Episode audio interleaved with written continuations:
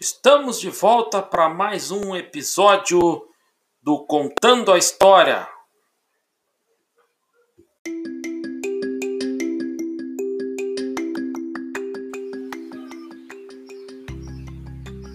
O programa Contando a História tem o oferecimento Famarte 981 487759 53 981 487759 e fala lá com a agenciadora Famarte.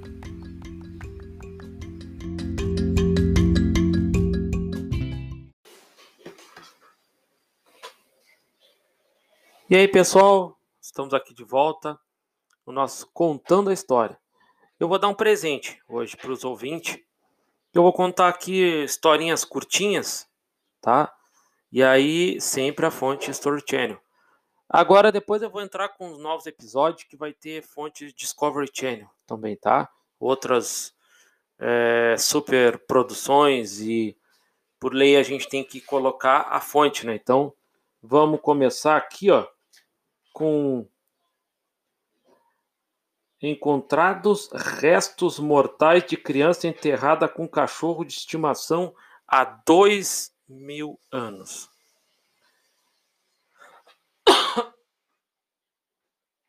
E aí, arqueólogos contando, né, que, que uh, encontraram na França a sepultura de uma criança enterrada há cerca de dois mil anos.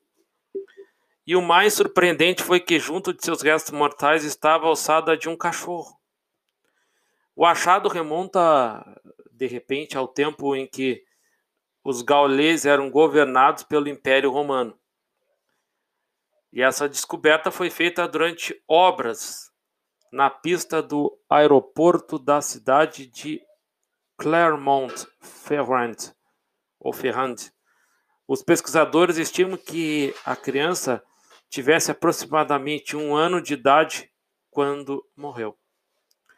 Ela foi enterrada em um caixão de madeira a 80 centímetros, decorado com uma espécie de etiqueta de ferro. Na sepultura, do lado de fora do caixão, havia ossos de um filhote de cachorro. O animal foi enterrado com uma coleira decorada em bronze e equipada com um pequeno sino. Foi e Haiti foi a primeira vez que uma peça desse tipo foi encontrada, segundo o Instituto Nacional de Pesquisa Arqueológica Preventiva da França. E a história segue, né? Na mesma cova havia cerca de 20 objetos, como uma série de vasos de terracota em miniatura. Também tem mais, e potes de vidros que deveriam conter comida e bebida relacionadas a um banquete fúnebre. Entre os restos mortais de alimentos estavam vestígios de peças suínas e duas galinhas sem cabeça. Alguns vasos é, é, em miniatura que também estavam no local podem conter produtos cosméticos ou medicamentosos. E aí as, as substâncias passarão por análise químicas para serem identificadas, né? Então você pode ver que quão é, é lindo, né, a, a amizade do ser humano com o seu cão. Objetos pessoais da, da criança também foram é, encontrados com uma espécie de alfinete ornamental e um círculo de ferro com cerca de 30 centímetros de diâmetro e acompanhado por uma haste dobrada. Os arqueólogos acreditam que se tratava de um brinquedo. E aí no túmulo havia ainda algo que deixou os pesquisadores comovidos. Um dente de leite que pode ter sido de uma irmã ou irmão mais velho da criança falecida. Os artefatos sugerem que ela fazia parte de uma família privilegiada. Então, a segunda aqui que, que foi dito, o que eu disse, né, baseado nessa matéria, é que de repente possa ser uh, uh, o achado remonta ao tempo em que os gauleses eram governados pelo Império Romano. A gente sabe que os gauleses eram chamados pelos romanos, né, como é, os franceses, melhor dizendo, eram chamados pelos gauleses. Opa, arrumar minha cadeira aqui. Eram chamados pelos gauleses. Perdão, os gauleses na época eram chamados pelos romanos de gauleses, né? Então é, é uma boa possibilidade de ser dessa época, como afirmam, né? E eu vou contar mais uma história que é aqui. Saturnália, a festa mais desenfreada do Império Romano. Os romanos gostavam, né, de uma sacanagem, gostavam de uma sem vergonhice, né? Então eu vou contar mais essa história, que é uh, na antiga Roma uma das celebrações mais esperadas por todos era Saturnália. Carnaval, né? Onde a gente vê uh, sem vergonha, né? Mulher pelada. A única desculpa que mulher tem para andar pelada é no carnaval, né? Então, é, que acontecia na segunda metade de dezembro. Ó, quase ali, hein? Durante alguns dias, os padrões sociais se alteravam, enquanto o trabalho e os negócios paravam. Naquela época do ano, os servos se tornavam iguais ao resto dos civis, inclusive eram servidos por seus amos. É. A Saturnália era a festa de Saturno, é o deus da agricultura. Aí que a gente vai caminhando, né? Aí foi se encaminhando é, historicamente, que a gente vê hoje é, é, tinha o deus egípcio, né? Provavelmente eram os mesmos deuses que deram a origem ao calendário hoje, que a gente sabe que Januário correspondia ao deus da agricultura egípcia. Então, tem algumas particularidades. Mas vamos, depois eu conto em outros episódios para explicar melhor isso, né? Então, a festividade tem origem, ó, em rituais é, mais antigos de solstício de inverno. Era, né,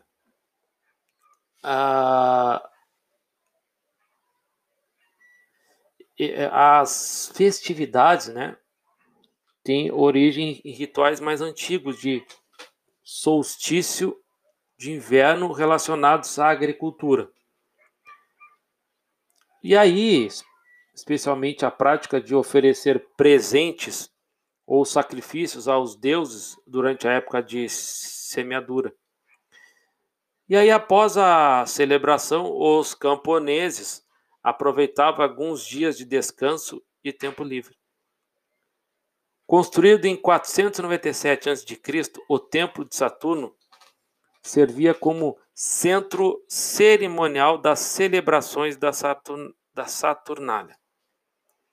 No primeiro dia das festividades, um porco jovem costumava ser sacrificado publicamente no local que ali estava localizado no Fórum Romano.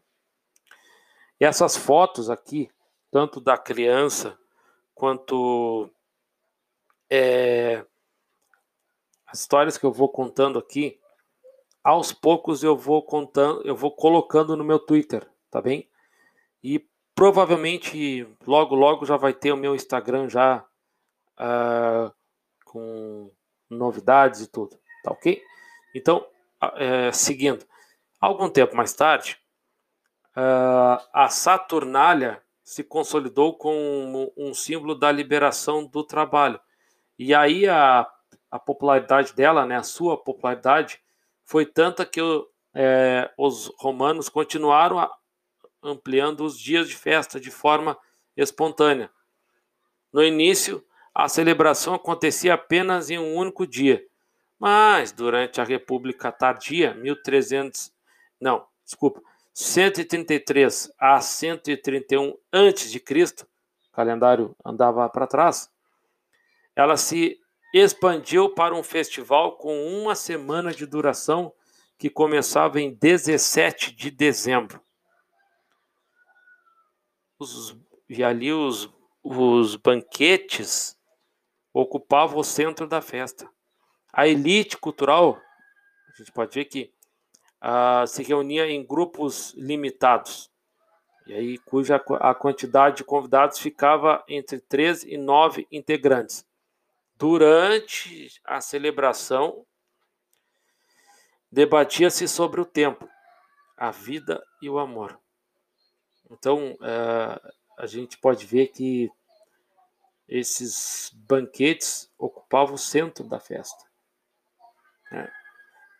E a elite cultural se reunia em grupos limitados, que era limitada a quantidade de convidados, que pode se dizer que durante a celebração, como eu disse, debatia sobre o tempo, a vida e o amor.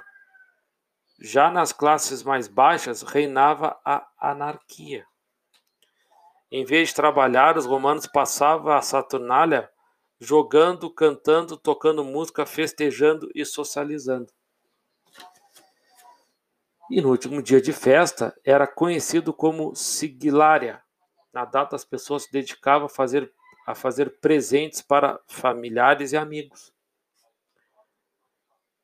como artesanatos ou figura de cerâmica que também podiam ser comprados em um tipo de mercado. O feriado cristão no Natal é, deve muitas de suas, ó, que eu tinha dito. O feriado cristão do Natal deve muitas de suas tradições ao antigo festival romano, incluindo a época do ano que é celebrado.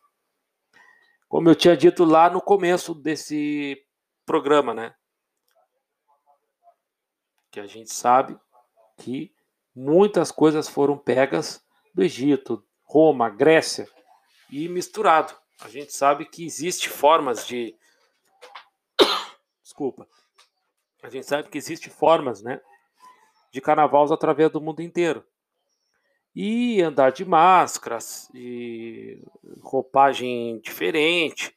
Mascarado foi proibido, né, uns 15 anos atrás ou 20 que era, dava base para assaltos, assassinatos e estupros, né?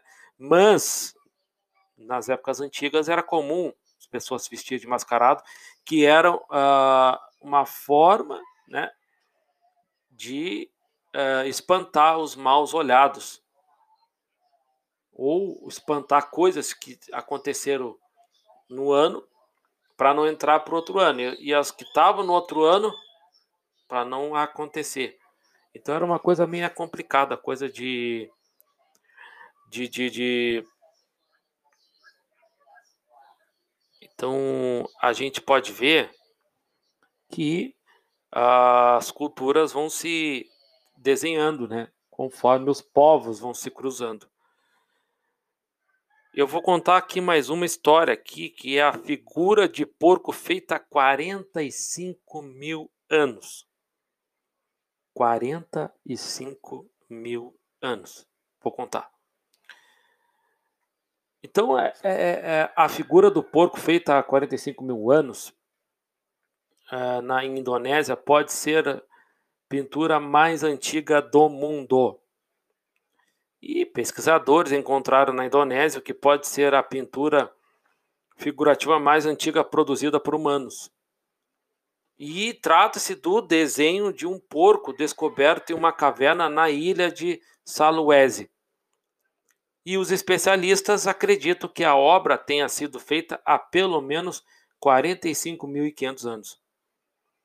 E aí o estudo foi liderado por Adam Brown, arqueólogo da Universidade Griffith, em Brisbane, na Austrália. E segundo ele, uh, Deixa eu ver aqui. A descoberta aponta evidências de que as primeiras manifestações de arte figurativa em cavernas não surgiram na Europa durante a Era do Gelo, na Europa como há muito tempo se imaginava, mas talvez tenha se desenvolvido antes da Ásia, antes na Ásia ou mesmo na África, o berço da humanidade. Se sabe que a África é comprovadamente o berço da humanidade, né? E a pesquisa foi publicada na revista científica Science Advances. É uma revista muito importante para publicações. Né? Ao, mes ao menos três pinturas de porcos foram encontradas na caverna, feitas com o mineral vermelho ocre. Ah, elas provavelmente retratam animais que pertencem à espécie Sus celebensis porco verrugoso de Sulawesi. E um animal selvagem de pernas atarra, atarracadas que pode pesar até 85 quilos, segundo Brum. Esses porcos ainda são encontrados atualmente na região, embora em números cada vez menores. A pintura que apresenta o menor estado de conservação é também a mais antiga. Ela mostra um grande porco medindo cerca de 136 por 54 centímetros com os, é, com os contornos de duas mãos humanas pintadas acima, em seu dorso. Além da, da pintura a principal, a caverna abriga os desenhos de outros dois porcos que pertence que pertence estar se, uh, que parece estar se confrontando. Os três porcos selvagens retratados na obra de arte também parecem estar envolvidos em algum tipo de interação social, sugerindo que essas figuras individuais constituem uma única composição narrativa ou cena, o que é bastante incomum de encontrar nos primeiros exemplos de arte supestre. E essa obra de arte realmente me impressionou, disse Brum ao site IFLS Science. E eu vou contar mais uma aqui, rapidinha, tá? São quatro histórias. Uh, eu vou contar aqui a incrível jornada da batata. A incrível jornada da batata é, que saiu da América do Sul para tornar, transformar o mundo. A milenar batata andina, que hoje é produzida em todo o planeta, é principalmente é, na China, Rússia, Índia e Ucrânia. Foi domesticada nas montanhas da América do Sul há 8 mil anos. Ela chegou à, Europa em meados do século XVI e desde então se expandiu até se transformar no cultivo mais importante do mundo, somente atrás do grão de arroz, trigo e milho. E segundo especialistas, o segredo para a batata ter conquistado rapidamente o mundo baseia-se em seu valor nutricional a relativa facilidade em que é cultivada, especialmente a possibilidade de escondê-la embaixo da terra em época de guerras e saques. Os primeiros registros de seu cultivo remontam ao lago Titicaca, a cerca de mil quilômetros de Lima, capital do Peru. A partir do mítico lago andino, a batata se estendeu rapidamente por toda a cordilheira, ah, até se tornar o principal alimento dos povos originários, que processaram para fa é, fabricar o chamado chunho, à base de batata liofilizada, capaz de se manter em bom estado por vários anos, inclusive décadas. Com a conquista espanhola, em 1532, a batata viajou até a Europa, junto com tomates, os abacates e o milho. Com a conquista espanhola em 1532, a batata viajou para a Europa, junto com o tomate, o abacate e o milho. Embora o cultivo de tubérculos não tenha prosperado durante as primeiras décadas, as condições climáticas mais adequadas, como as da Irlanda, deram lugar a um crescimento rápido.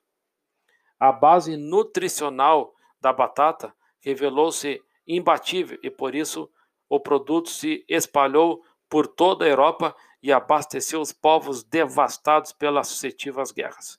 E além disso, melhorou a saúde, aumentou a estatura média das populações europeias e asiáticas a ponto de ser responsável por um quarto do crescimento populacional entre os anos 1700 e 1900. Então é isso aí, cara. Um episódio especial com quatro histórias especiais. Fica ligado ali nas minhas redes sociais ali, tá? Que o meu Twitter. Pera aí, deixa eu ver aqui. Meu Twitter é. Deixa eu abrir aqui o Twitter. Bom, eu vou colocar ali no meu grupo ali, tá? O meu o, o Twitter. E aí vocês vão participar, tá bom? O Twitter tá ali. Aos poucos eu vou colocando as fotos dos episódios que eu vou contando. OK? Até a próxima. Cuide-se. A pandemia não terminou, apesar da vacina ter chegado.